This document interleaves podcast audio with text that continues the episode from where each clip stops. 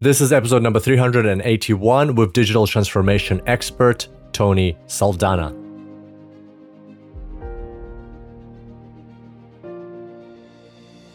Welcome to the Super Data Science Podcast. My name is Kirill Eremenko, data science coach and lifestyle entrepreneur. And each week we bring you inspiring people and ideas to help you build your successful career in data science. Thanks for being here today, and now let's make the complex simple.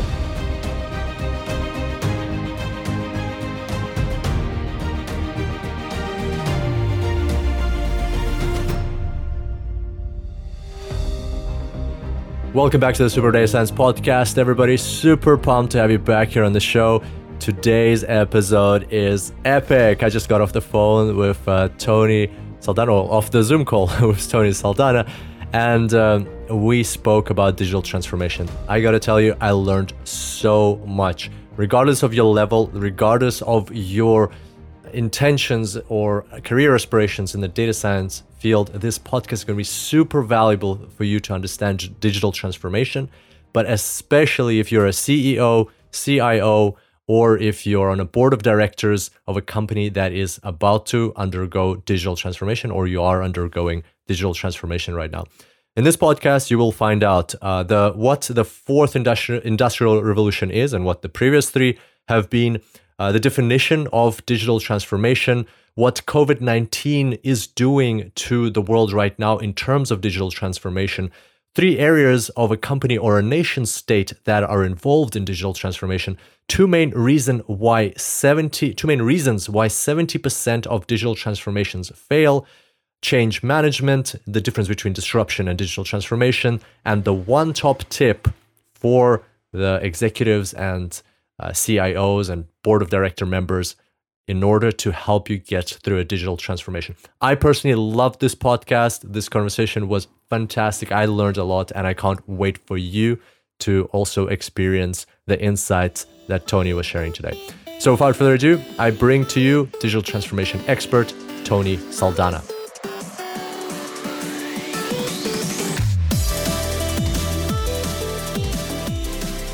Welcome back to the Super Data Science Podcast, everybody. Super pumped to have you back here on the show. And today we've got Tony Saldanha calling in from Cincinnati. Tony, how are you going today? Very well. Great to be on the show, Carol. Fantastic. Very, very good to have you too. And I appreciate you the time. I know you're a busy man. And um, first of all, congratulations on your book. That's uh, exciting. Number one on Amazon in uh, new releases in uh, ca- several categories, as I understand. Um, in Amazon's hot release, hot new release category for organizational change. Why digital transformations fail? How do you feel?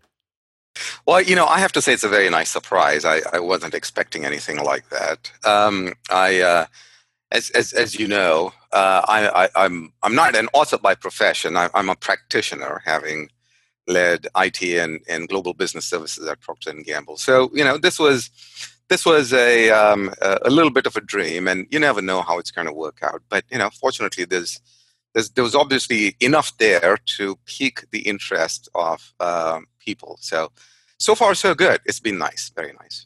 Very very interesting. How was the experience writing a book? Like I've heard from many people that writing a book is actually a very challenging thing. You don't set out thinking how challenging it's going to be. Yes, um, uh, that that is true. I um, uh, I mean, I, I think there are some challenges that you anticipate. I mean, uh, you know, you're going to have to write, you know, so many thousand words, and uh, you're prepared for that. Uh, so that I knew uh, was going to take enough time, and and it took me about a year of you know basically working and writing mostly on weekends to do this um, but there are other challenges that you don't anticipate which is that the real um, uh, the, the real work actually starts after you finish writing the book you know cleaning it up uh, you know getting the right references shopping around to get a new publisher mm-hmm. uh, and then even after the book is published um, you know all of the work that you have to do to support the book mm-hmm. so these those were very very good experiences. Um, mm. uh, you know, I probably didn't anticipate about you know two thirds of that work, but it was all fun. It was it was a good experience. That's that's that's good that you went through it. Um, and the title is very um, intriguing. Why digital transformations fail? What prompted you to write that book?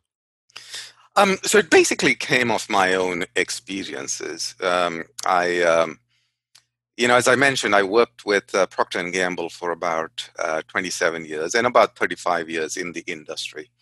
Uh, basically, running operations, um, IT, and global business services or shared services, and and and GBS or global business services is uh, basically the, the, the back office operations that most large companies have of everything from finance and HR and IT and supply chain and so on and so forth. And then, you know, you, you, you run those operations out of, uh, you know, offshore center or outsourced or, you know, that kind of stuff. Right?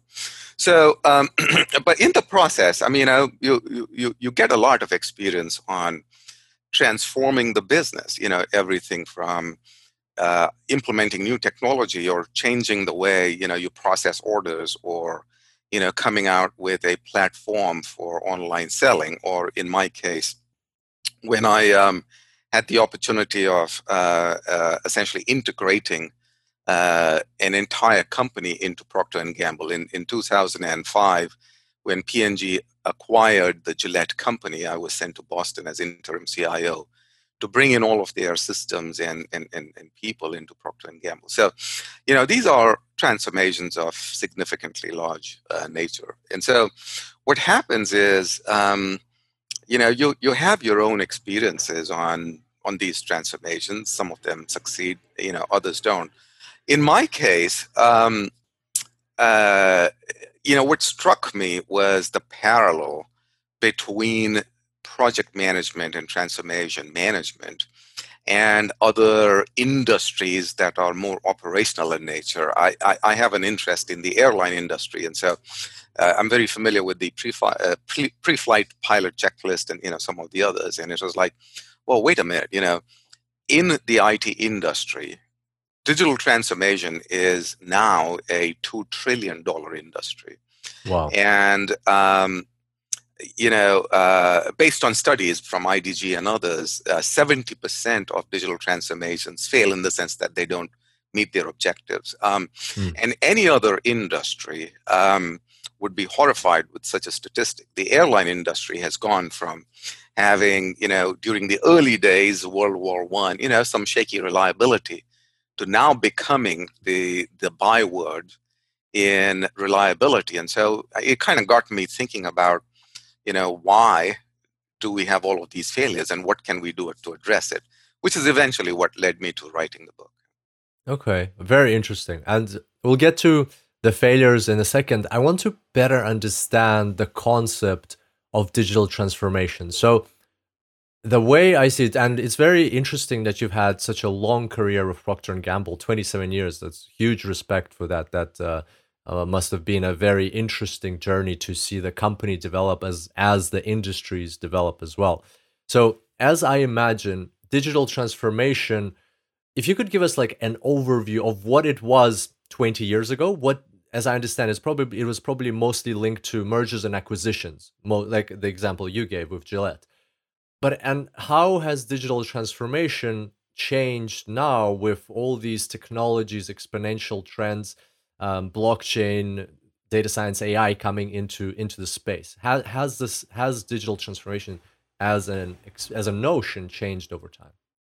That's a that's a fantastic question, Kirill. Um, so, and, and and and it's actually a fantastic question um, for a very simple reason. In that, digital transformation means probably a thousand different things in today's context, right? Uh, in fact, in the in the in the uh, journey of writing the book, uh, I set out to talk to a hundred different executives. So you know, startup founders, consultants, industry experts, and among other questions, one of the questions I asked was, "What does digital transformation mean to you?" And and I got a variety of answers, everything from you know people equating that to digital technology like digital watches all the way through you know, uh, Elon Musk type, you know, um, AI, uh, uh, you know, which is going to replace us, that kind of stuff. So, so uh, in in fact, um, that's one of the reasons I like your question because it has forced me to put a stake in the sand on what digital transformation is. And, and, and I equate it basically to the rewiring of enterprises and people um, to succeed in the fourth industrial revolution. Now, this particular period, we know uh, we're in the midst of an industrial revolution where digital technology is changing every other technology. It's changing, you know, physical technology, you know, IoT, drones, all that kind of stuff. It's it's changing. Uh, obviously, uh, the way business is done is changing.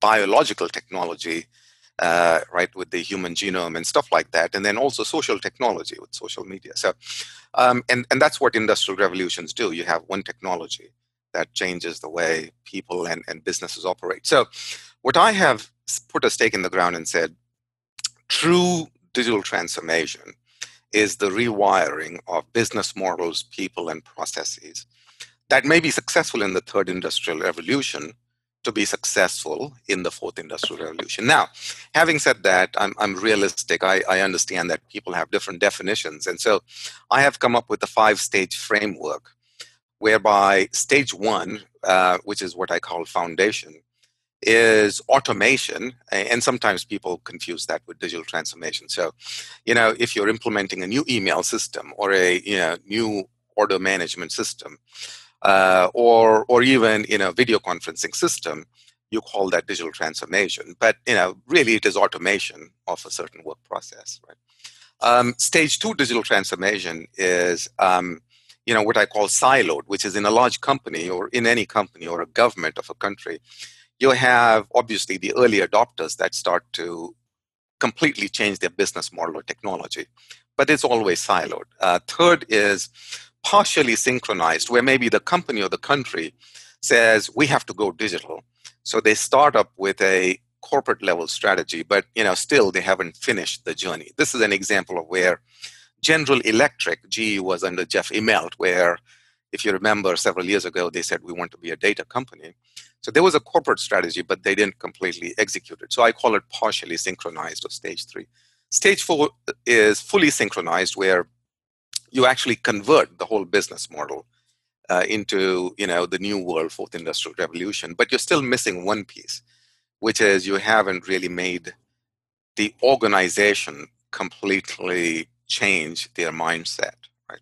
Mm. And that's stage five, which is what I call living DNA where you become like a Netflix or a Google. Netflix, as you know, reinvented itself, disrupted itself uh, three, maybe four times in the last 20 years from, you know, mail and DVDs to streaming content to uh, original programming to international business models. So, you know, it takes a fair amount of discipline to say, I know business is working well, but I'm going to disrupt myself because if I don't, then somebody else does it. And you need people that are good enough to understand that that is rewarded and it's a good thing. So, so I provided this framework and a definition of digital transformation because I think that, you know, during times of industrial revolutions, um, normal innovation strategies are not enough because your industry could be disrupted by a parallel industry. So you have to be very deliberate in understanding that you have to disrupt yourself and therefore the new definition. Wow, that's a very robust definition. Thank you. Thank you for that. Hey, everybody, hope you're enjoying this amazing episode. This is a quick announcement, and we'll get right back to it. We are hiring at Super Data Science. Uh, with the recent pandemic and the coronavirus, we all know how a lot of people have lost their jobs and their source of income. So, hopefully, this will be a breath of fresh air for some people out there uh, we are a 100% remote team. We all work online. We're continuing to grow, and I've just literally just published 10 new positions at Super Data Science, which might be suitable to you. And even if they're not suitable to you, check them out. They're at superdatascience.com/careers. Check them out and send them to somebody you know who may have been displaced by this pandemic and all the lockdowns, who may have lost their job and source of income. You could change their life we are creating opportunities for people to do their best work, to contribute, to create amazing products and create amazing experiences for people studying data science. So, here are some of the positions that have just been released uh, VP of Marketing, product designer, general manager, VP of sales, junior media creator, sales representative, B2B event sales representative, event marketer, B2B sales representative, and marketing strategist. And those are just some of the initial positions that we have available right now. More will come soon, so keep an eye out at superdatascience.com slash careers. Maybe we'll even post a data scientist position in the near future. But even if none of these are relevant to you specifically, if you know somebody who's in marketing or in sales or who's a great general manager, who's great at creating amazing products in education and learning experiences, or who's great at running events, or somebody who is amazing at creating animated videos, if you know any of these people, any people with the right talents and skills, please send them this link, superdatascience.com slash careers. This could change their life or career, especially in these difficult times. Thank you very much for your help, and let's get right back to it. Um, just so that I, I make sure I'm on the same page, um, the four industrial revolutions if i'm correct me if i'm wrong the way i'm i just developed my understanding by uh, typing into google the first one was the industrial industrial revolution itself. Uh, second one was uh, adding electric power to create mass production. The third uh, was using electronics and information technology to automate production. And now we're in the fourth which is building on the third through digital technology. Yes okay. yes Th- thank you for clarifying. Yes that's exactly right all right. And so your uh, description of the four or really five stages of uh, the process of uh, a company or a nation going through uh, digital transformation. Um, could you give us an example, like a, a walkthrough example, maybe of, of some some concrete example or case of a company taking on some digital technology, any digital technology, just so we can get a feel for uh, what how uh, how it looks when a company or a nation is in one of the each one of these five stages. Sure, absolutely. Um, so um, let me do that stage by stage. Um, mm-hmm. Um, uh, or actually, uh, let, let, me change that a little bit. Let me give you concrete examples of companies and nation states um, mm-hmm. that are undergoing this, because I think that that might be more interesting. So, um, you know, let's take the case of a, a company, a country. Let's start with the country of uh, Estonia or or even Latvia, right? Mm-hmm. Um, where they have decided to be a um, uh, Estonia has decided to be a digital country, right?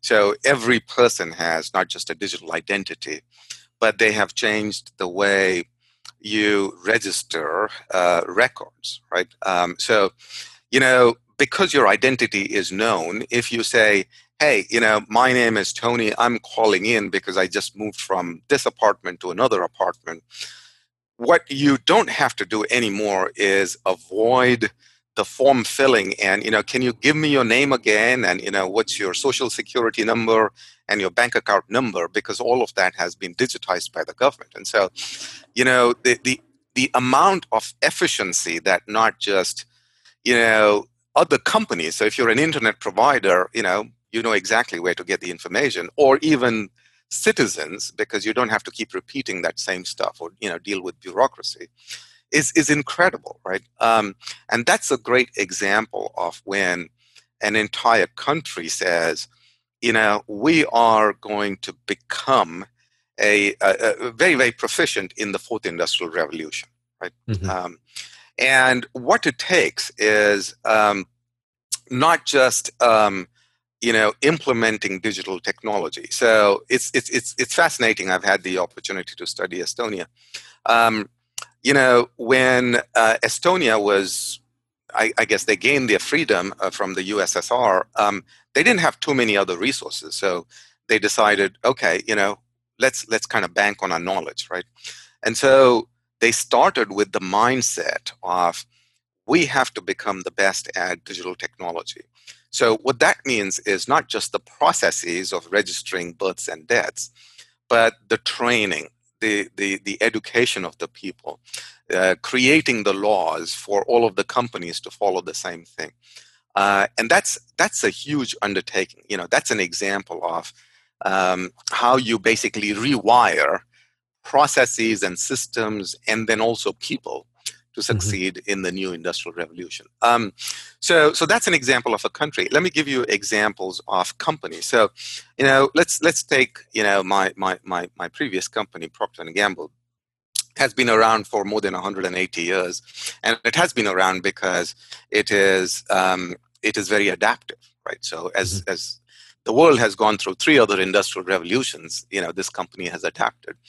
Um, but this time around, it is going to have to do three things to adapt. One is it is going to have to change um, uh, the product. So where you used to have um, dumb toothbrushes, right? Now you have smart toothbrushes. So even as you're brushing the teeth, um, there is an app that tells you, oh, did you know that you missed that particular spot if you want it, right? Wow. yes. Um, or, um, you know, these toothbrushes are going to get smarter and smarter because they're going to actually also be able to measure the condition, the health of your teeth, and mm. say, oh, I'm, I'm sorry, you know, you're going to have to go check uh, up with the dentist, right? So that's an example of smart products, right? And you see that smart cars, you see, you know, but I, I just wanted to give you a mundane example of toothbrushes, right? So even smart toothbrushes, right? Mm-hmm. Uh, so that's one thing. You change your products. The second thing you change is your go-to model or the business model, and and and that one you know, which is where you used to sell in large stores, retail. Now you sell differently. You sell, you know, through Amazon and other stuff, right? So that's the second way you have to change, which is you have to create new business models. And the third is actually internal operations, right? So this is where this is what most people are familiar with, which is you use IT technology to digitize stuff. So, you know, where you used to essentially have an army of people, uh, you know, processing forms of orders, now you basically have artificial intelligence robots that have the ability to not just take down your order, but to also make decisions like, you know, this order uh, is not going to get fulfilled because our manufacturing is is is not keeping up, and so you know let's offer another SKU, another product, right? Uh, and that's really you know a combination of you know data and analytics and you know new technologies like blockchain all coming together to change processes in the company but all three of them together smart products new business models and incredibly new models of efficient business operations. That's what mm-hmm. happens when you transform. Wow. Thank you. Thank you very much. I had the impression it was only to do with internal operations, but as as you described, it's product, business model, internal operations. What I'm curious about is uh, so according to your definition, a company can change all those three things like not overnight, maybe over the course of a month or so, develop smart products, change their business model, uh, enhance their internal operations, but they can still be sitting at uh, stage one of the automation, of the, the digital transformation um, definition that you provided, simply because they've they've done all those things, but they still don't have the early adopters jumping on board. So those are kind of separate process things. What you do and actually the flow and effect of what happens inside the organization. Am I understanding this right? Yeah, you're exactly right. Um, so, uh, in reality, stage one is is more about automation, which is you're changing technologies, right? Mm-hmm, mm-hmm. Um, so, I, I, can give you an example. So, you know, uh, most companies have expense reports, right? Uh, so, you mm-hmm. travel, you spend money on your corporate card, you come back home, you create a travel expense report, you know, so on and so forth right? Mm-hmm. Now, um, that is third industrial revolution work process in today's world, and you know this because you're a master in data science. Um, there's absolutely no reason why you should still force your employees to go create expense reports because mm-hmm. You know you could manage this differently as google and adobe and others do which is you have a corporate credit card you have all of the transactions of the employees that you can get from Amex or whatever it is, right? Uh, and um, you can use AI and, and, and all of the data connectivity to essentially draft an expense mm-hmm. report for the employee, right? Mm-hmm. But best of all, as Google does, you know, instead of managing by transaction, you can manage by objective. So, you know, if Kirill is going to go from, you know, uh, Sydney, Australia to, to Heathrow, you basically say, you know, Kirill, for your particular trip, your budget based on our data of historical travel in our company is 10,000 Australian dollars. Now, you are now free. You don't have to use the corporate uh, travel agency to book your ticket. You can book on Google. You know, uh, you're managing by dollars, and and I tried that at Procter and Gamble, and we proved that if you manage by budgets rather than by transactions, people make the right decisions and they will underspend their budgets by hmm. 15 mm. to 35%. And then wow. you could say you can give the, the remaining difference to your favorite charity or you know you can gain share it with the employee or you know so on and so forth, right? That's an example of real transformation, not just automating your expense mm-hmm. report, but completely reimagining the purpose of expense reports, right? Mm. So, so the difference between stage one and stage two, three, and four is you start to reimagine, right? Mm-hmm. Stage two is you reimagine in silos. Stage three is you re- reimagine, you know, uh, across the company, but you're not completely done yet. Stage four is you are done, but you haven't really changed the mindset of the people to be self-disruptive, and that's what stage five is. Oh, awesome. Just one more question I still have on digital transformation. Does digital transformation, based on your definition, relate to, uh, let's say, one project, one part of a company? For example, expense reports are undergoing digital transformation at our company and they're gone through five stages. Or is it a definition that relates to the whole company? That if we're going through digital transformation, then everything we do should go through the digital transformation? Yeah, so real digital transformation, true digital transformation has to be company wide or country wide, right? Mm-hmm. Because that's what it takes for uh, entities, government or private equity, a uh, private company, to uh, uh, to survive and thrive in an industrial revolution, right? Mm-hmm. Now, of course, execution then becomes very specific. So within the company, then you have to take a work process like you know travel and expense report and then you have to change it completely right and all of the people that go along with it changing their mindsets and you know all of the adoption you know um, mm-hmm. so so that's more a consequence yeah. mm-hmm. gotcha thank you very much um, well with that kind of laid out that foundation uh, i'm very i'm very excited about i learned something really cool today uh, can you tell us uh, the title of your book, you know, that most digital, why digital transformations fail. And as you mentioned, 70% of them fail. Uh, why does that happen? What has your investigation concluded? Um, so it's, it, it, it's actually for two reasons. Um, uh, and, and I use the analogy, um, if you will humor me, of uh, Alice in Wonderland to, to, mm-hmm. to make this point? Uh, so uh, I'm, I'm, sure you remember the specific part of Alice in Wonderland where Alice is, uh, you know, out there and, and, and, and asked the Cheshire Cat, you know, which way should I go? And the Cheshire Cat said, oh, it depends on where you want to go. He says, I don't care uh, where I go. And then the Cheshire Cat says, well, in that case, it doesn't matter which way you go, right? So, um, so um,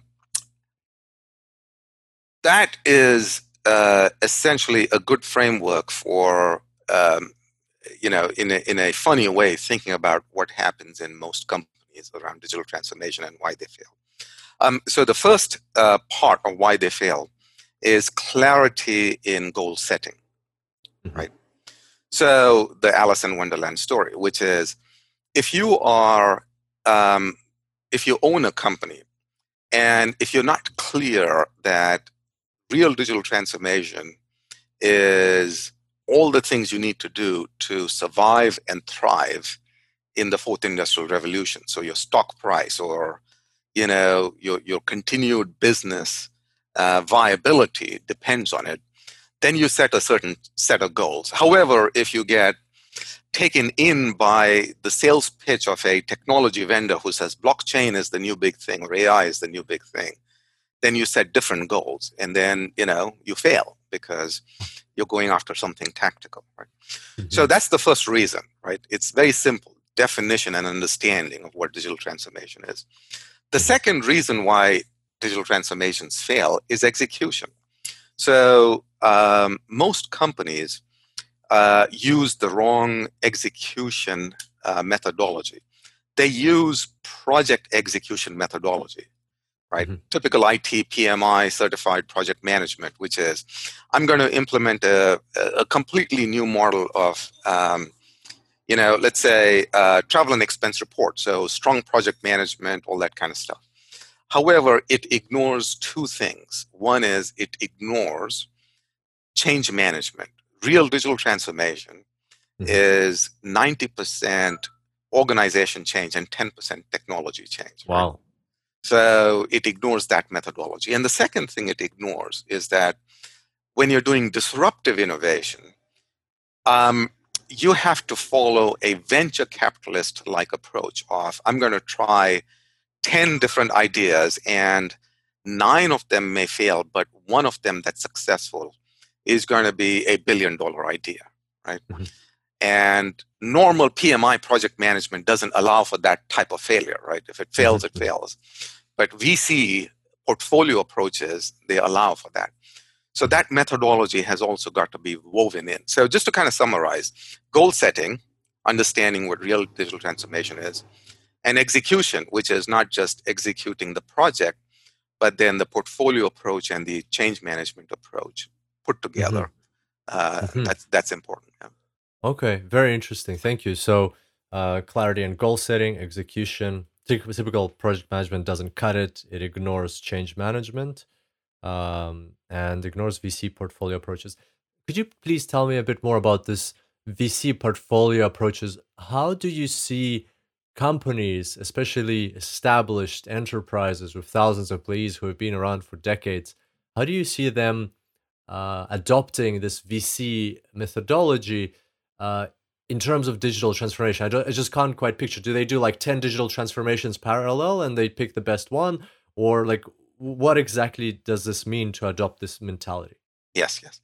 Um, so, um, you know, uh, a lot of this methodology is out there, and, and I shamelessly stole and learned from some of the best out there. Uh, but the example, which most people are familiar with, uh, that I can give you is Google, right? Alphabet now. Um, so um, uh, Google or Alphabet has three parts of their strategy. They call it 70, 20, 10. Right? Mm-hmm. So 70% of their capacity is focused on day-to-day running, 20% is on continuous improvement, and 10% on disrupt yourself, right?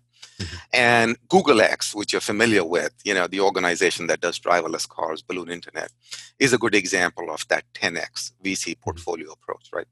So the people that do the 70%, they're running Gmail, you know, you don't want them to experiment with crazy technology. You want them to just continue to run it with perfection and use continuous improvement to improve it, right?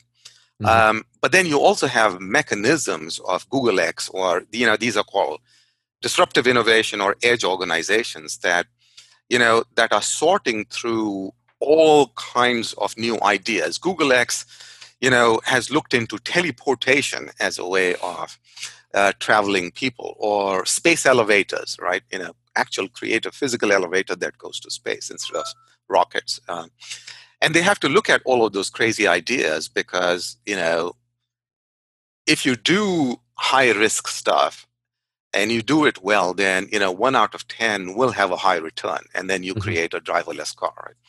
Mm-hmm. So you don't need your entire organization to have 10 digital disruption projects. You need a specific organization that's focused on sorting through all of these ideas and testing and learning and being very disciplined with the financial success criteria to very quickly kill the unviable projects and then to promote the ones that become viable, like the driverless car. Right? Mm. Uh, so that's how you do it.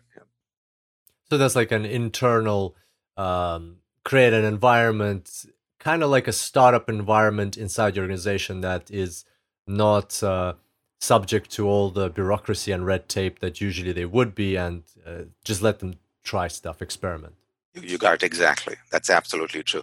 You also mentioned something very important, which is that organization cannot be subject to the usual bureaucracy because, you know, if Google X were trying to create a driverless car and the IT organization of Google said, "Whoa, wait a minute, no, you know, you have to follow information security guidelines and the standard technology of only Microsoft to do this." I mean, you know, they would never do it, right? So, yeah. So you have to give those guys freedom to go crazy. Absolutely, absolutely, and. Uh, um, Yeah, it's a, it's a whole different mentality. I was actually, I, I remember, I might be mistaken, but I remember reading that Gmail actually came out of Google X. It was uh, one of the products they were experimenting with. That that is And actually now now the whole world uses Gmail, right? yes that that is exactly true. Um, yes, I mean it's it. Um, uh, so in, in Google, they, they also have this mechanism of you know everybody gets twenty percent time to do innovation, even if you're doing you know operations of data center. Uh, you're given some ex- uh, time as part of your employment contract to experiment with stuff, and Mm. um, apparently some people started experimenting with better ways of uh, emailing, and Gmail became an internal tool for them, and then eventually they recognized that, hey, you know, we have a product that we could market externally Mm. and Yeah. then you got Gmail. Uh, so absolutely, you know, this is um, the, the, these types of innovate. I mean, it, Alphabet or Google is just one example. I mean, I think um, there are so many companies all over the world uh, that do this. Uh, Virgin, the Virgin Group, is a great example of a, a, a company that um, fosters entrepreneurship. So just like entrepreneurship, you know, getting that mindset of innovation internally, entrepreneurship, they do a good job of that. And and you know, again, there are hundreds of companies that do that ex- extremely well. I, I think you mentioned a very important thing that it's not just about innovating product. It might sound like uh, elev- space elevators, driverless cars, Gmail, and so on. They're like uh, companies innovating product. But as you uh, pointed out previously, uh, digital transformation um, has three major components to it: changing your product, changing your business model, and changing internal operations. So, as I understand, uh, this uh, mentality. So, what one of the uh, solutions that you proposed in execution, which is this mentality of venture capitalist um, uh, portfolio approaches, that uh, that can help not just with changing your product and and applying digital transformation there, but it also can help with the business model and internal operations. And uh, that's how, for instance, Gmail started, as you pointed out. It started as an internal thing. Do you have any other examples just to help like cement this point in of where this venture capitalist mentality can help or has helped organizations to undertake digital transformations in areas apart from product? Oh yeah, no, absolutely, certainly. Um, you know, there, there, there are um, uh, several examples I, I, I could uh, give you of internal processing. I mean, we talked a little bit about uh, travel and expenses, but you know, I'll give you another example um, that we worked on at Procter and Gamble. So um, you know that in supply chains, in manufacturing, transport, warehousing, that entire area, the world still uses a methodology called MRP2, right? Um, I, I, I don't know, sorry. okay, yeah. So MRP2 or, or manufacturing resource planning or uh, you know SAP and all of these companies, Ah, okay. they, they provide that software. It's all about you know digitizing, you know, the running of the factories, the running of the warehouses, the running of yeah, and, and anticipating what the demand is. So forecasting how many how many you know uh, items of toothbrushes uh, do you need to sell and manufacture. So all of that um, is is critical to any industry that's in the product business, right?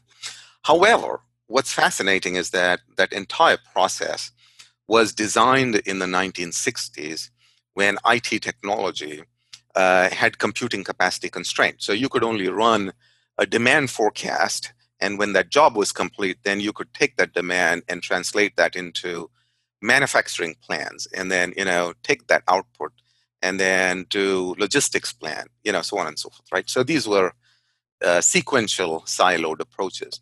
But today, technology has changed, uh, as you know very well. Mhm. Um, you know, um, uh, LinkedIn, um, Amazon, you know, others, they have almost unlimited computing power. So, you know, if you and I basically get connected on LinkedIn, there are algorithms that can recompute what information needs to go to each of our networks independently.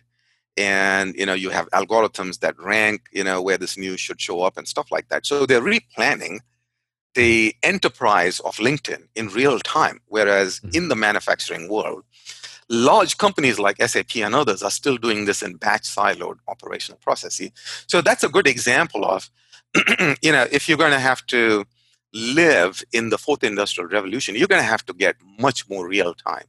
You're going to have mm. to change the processes of how you optimize your operations, you know, uh, much, much better. And that's a great example of, I think, how you're going to have to change how you operate internally. Perfect. Thank you. Thank you very much. Uh, very, everything is very clear.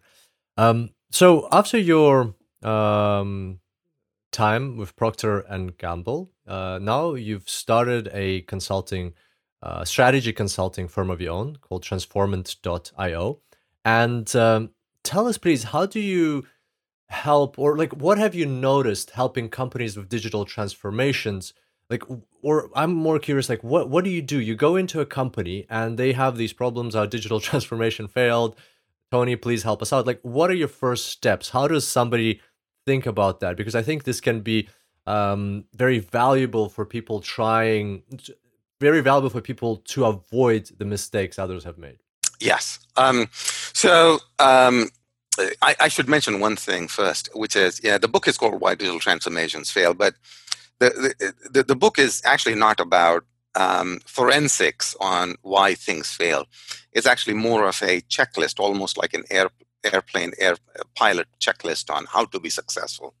Mm-hmm. Um, so, um, so what I do at Transformant is I help companies create successful digital transformation strategies. So more often than not, you know, when uh, I get contacted, um, somebody is trying to uh, create a digital transformation strategy, right? It mm. could be a new CEO or, or a board of directors or you know a, a new CIO, and and and they understand that the business has got to change in the fourth industrial revolution, and they're trying to essentially translate that into so what do I do? I mean, you know, I, by now everybody knows that digital is disrupting everything and so they have to do something but the question always is what's the first step i can take the second mm. step the third step so what I go in and, and do is first of all um, link that into business goals and outcomes. So what I call the Wall Street metrics, which is, you know, what is your business strategy? What do you want to do? What is, are you in the business of doing?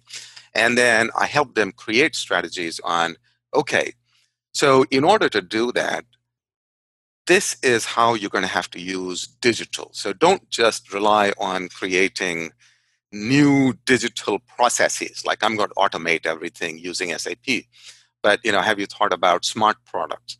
Have you thought about completely new business models of selling? And then don't just rely on technologies for internal processes change the way uh, question why these processes should be run the way they are right? And mm-hmm. so that's what i uh, the assessment and then the creation of the strategy. And then of course the implementation because as i talked earlier most of the failures happen because of execution. Mm-hmm. And so I also provide them a roadmap and, and, and also hand holding in execution. Mm-hmm. Okay, fantastic. Thank you. And what, what would you say for an, a CIO, a CEO, maybe somebody on a board of directors sitting, listening to this, and they know that their company needs to go through a digital transformation, they're gearing up for one what would you say is your like one or maybe two top tips that you can give right now something that you've advised uh, dozens of ceos maybe on that has helped in most cases something like a a very fast easy tip that will be very useful to these people Sure. Um, the, the, the most important one is understand digital transformation is not about technology. It is actually about um, uh, business outcomes and mm-hmm. people outcomes, right? So mm-hmm. um, don't fall for you know technology sales pitches. Understand that this is about business strategy, which means that you cannot over delegate this to technical people. You have to own this as a business leader. You have to set the strategy. You have to set the execution. You have to have skin in the game, right? So that's probably mm-hmm. the the number one tip I would give them, which is don't create a digital transformation plan. Create or update your business strategy using digital technology. How are you going to do your business differently? Wow. And that's just that's... not a nuance. That's that's actually a pretty big uh, paradigm shift for most people. That's that's very deep. Like uh, I, I'm realizing that now. That don't create. It should be a quote. Don't create a digital transformation plan. Update your business strategy and how you're going to use digital technology in it. Let's talk a bit more about change management. Uh, as you mentioned, it's um, 90% 10 change management, 10% technology change. Um, what what does that mean? What are the most common roadblocks with change management that you encounter with the companies that you assist? Um, the, the, the most important roadblocks is that they, um, there are three things that um, companies have self imposed constraints that get in the way of successful digital transformation. One is their current reward systems. Most companies reward their employees for stable running of operations and incremental change, improvement, mm-hmm. not for mm-hmm. disruption? Mm-hmm. Um, so that has to change. Um, the second thing is um, people capabilities and skills. You cannot have one small team decide what's going to change in the whole company. Everybody has got to be upgraded in terms of their ability to mm-hmm. understand digital and, and digital capability. You've seen this in the context of the current pandemic. Um, certainly, everybody has taught themselves, whether you are a grandmother or a five year old, to use Zoom to do video conferencing, right?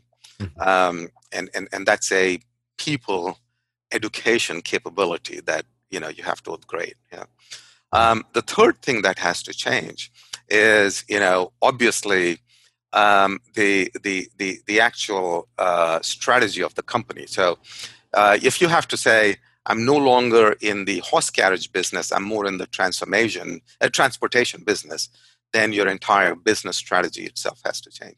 So unless these three things happen, what is going to happen is that you're going to have smart innovation people that come in with an idea who say, hey, you know, I have got this mechanical horse that can, you know, eliminate horses. And you say, oh, no, you know, I have a whole bunch of people, you know, a, a factory that creates carriages.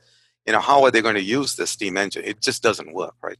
Mm-hmm. And so you have to reimagine. That's why I love the the analogy of the industrial revolution. You have to you really have to reimagine the people, the strategy, uh, as well as the reward systems in the company. Mm-hmm. How how significant is the psychological aspect of change? Uh, I I can see how a CEO or CIO can put rewards, people education capabilities, and business strategy in place. However, people are generally resistant to change. Have you ever seen companies or digital transformations change simply because they couldn't get people on board because of like values or because they weren't explaining it properly? Yes. Now, al- almost always when there is a failure, uh, it is because of what you just said. Um, and and I think um, the so um, you know let me reiterate, it is a very real issue. This issue of you know, whether you call it immune systems response or, you know, fighting change, it is very, very real. Okay.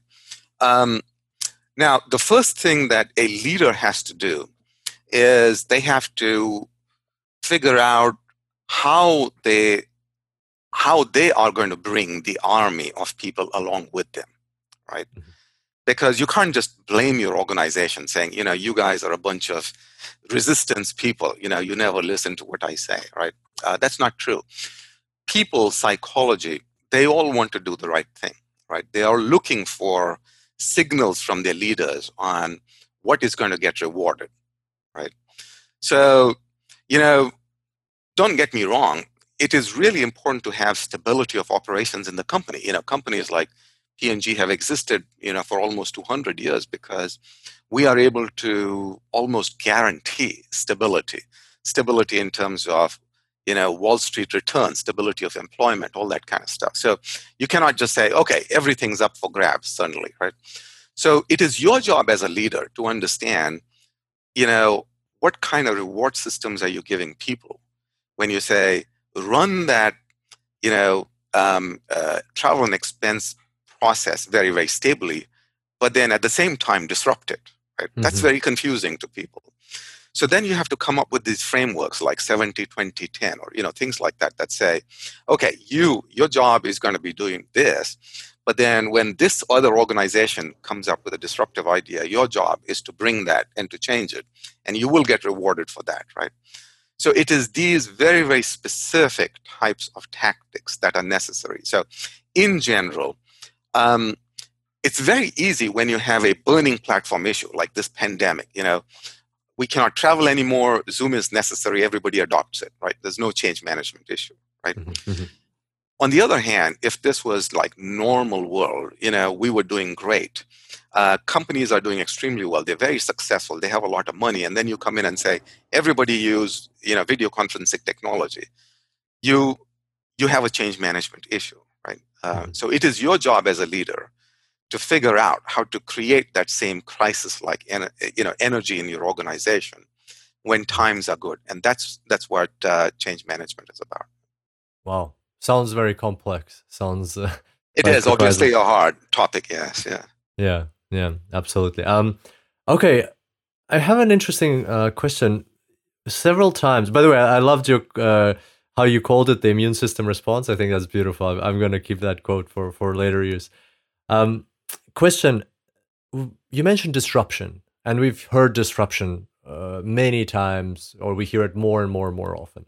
And um, I absolutely agree that disruption should it's better if disruption comes from within the organization than without because if it comes from externally then you might be out of business so it's important to disrupt yourself what's the difference between disruption and digital transformation yeah um, so it's very simple it's cause and effect right disruption is um, basically the negative impact of um, digital technology, you know, in this particular case. Previously, it was steam engine technology or mechanical or electricity technology. In this case, it is digital technology uh, on your current business operations, business models, and your, you know, learning capabilities. Right.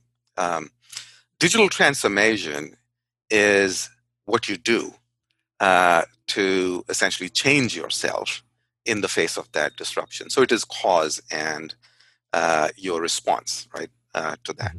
So digital transformation is you are going to change your products or your people or your business models as a result of that transformation. So if you were in the retail industry and you see a lot of retailers failing because of digital technology, that's digital disruption. But when you have a retailer say, I am therefore now going to come up with completely new business models where, you know, I have a physical store, but you can order online and I will come to the parking lot and put the products in your car. Uh, mm-hmm. That's transformation to to fight the disruption. Mm-hmm.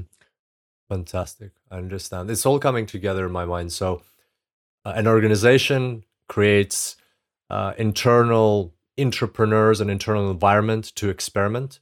That results in different projects. Many of them fail. One or so succeed. That causes disruption and that's that's kind of like the kickstart to your four or really five stages of digital transformation. So once a disruption happens, whether internally or externally, you need to pick up on it and then go through automation, the silos, partially synchronized, fully synchronized, and living DNA. So the disruption is like the spark in the engine. That's a great summary, Kirill. Thank you. Have a great teacher today. no, awesome. that's, that's, absolutely right. Yes, that's true. Thank you, Tony. Um, Tony, that uh, that slowly brings us to the end of our podcast. Where it's been a fantastic conversation. I wanted to to wrap up. I would like to get your perspective on the future. With, with so much experience, with your uh, background and in leading uh, in Procter and Gamble and uh, all the digital transformations, and also with uh, the work that you're doing with uh, Transformant.io right now what do you think the future looks like in the next let's say 5 or maybe even 10 years? Can you make any predictions? How how will the future of this fourth industrial revolution what will it take us to?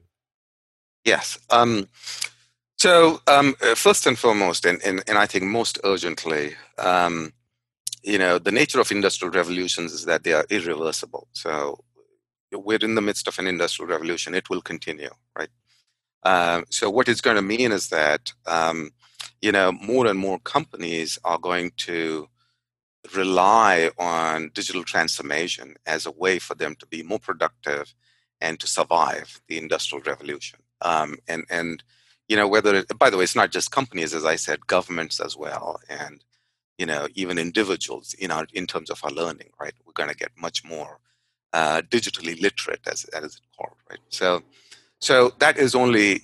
I mean, every industry, every industry today is under the threat of digital disruption, and that will continue. However, secondly, and most urgently and importantly, what COVID 19 has done is that it has essentially accelerated that journey, right? So there are many companies that were already uh, shaky uh, in their foundation. Um, and now those companies suddenly find that they are going out of business, right? Either because uh, they were too reliant on physical models, not digital models. And now that people can't operate the same way, they're starting to break apart, right? So when Satya Nadella, the, the, the CEO of Microsoft, said, many of my clients have seen two years of digital transformation done in two months, that's absolutely true. Uh, so you're going to actually see the acceleration of digital transformation. You're going to see companies that were structurally weak uh, start to fail faster than they thought they would as a result of the pandemic. Um, you're going to see much less money available for CIOs to do this transformation because companies have less money. So they're going to have to get more creative with the money that they have to do faster digital transformation with less money. Right? Um, but um, again, you know that's the nature of change management. Stuff happens around you. You know, you you you use creativity and common sense uh, to do things better, faster, cheaper. So we're going to see that in the next, you know, I would say two to three years, of course, and then by five years, you know, you would have seen some pretty dramatic changes in the landscape of entire industries, the financial industry, you know, obviously banking, you know, media has already been transformed in a dramatic way. Uh, you're going to see many more industries undergo that. Wow. Thank you very much, Tony, for that short term, long term, or mid term, long term outlook. Very interesting, and especially how the current situation is impacting it. Um, on that note, Tony, thank you so much for coming. Uh, before I let you go, I'd love to ask you where can our listeners get in touch with you, follow you, ask any questions? What What are some of the best places to find you on, online? Sure, thank you. So uh, the website is transformant.io, uh, or um, you can also uh, type in uh, www.tonysaldanha.com, and uh, that'll take you to the same link. Um, the book is called Why Digital Transformations Fail. It's available online on Amazon and every other retailer in the world. Um, so that's also a good lead.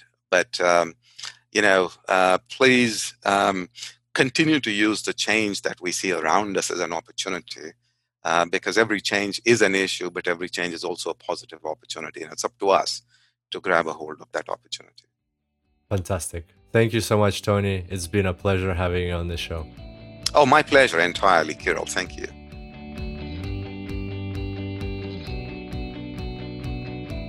So, there you have it, everybody. Hope you enjoyed this podcast as much as I did.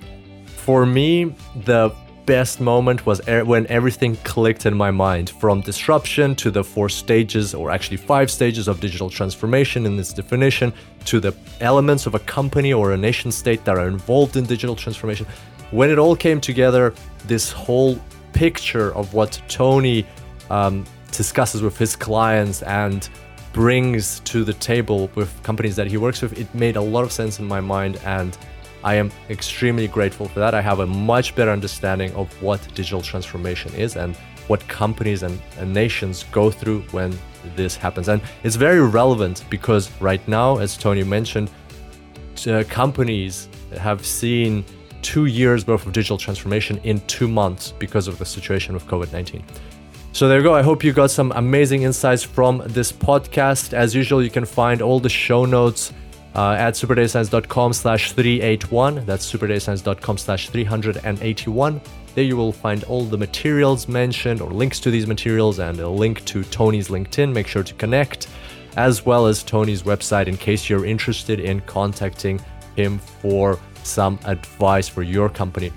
And finally, if you enjoyed this episode, make sure to send it to somebody who you think will benefit from learning about digital transformation. Very easy to share this episode. superdatascience.com slash 381. Just send them that link and they'll have access to uh, everything, to all the insights that Tony shared today. So there we go. Hope you enjoyed this episode and I look forward to seeing you back here next time. Until then, happy analyzing.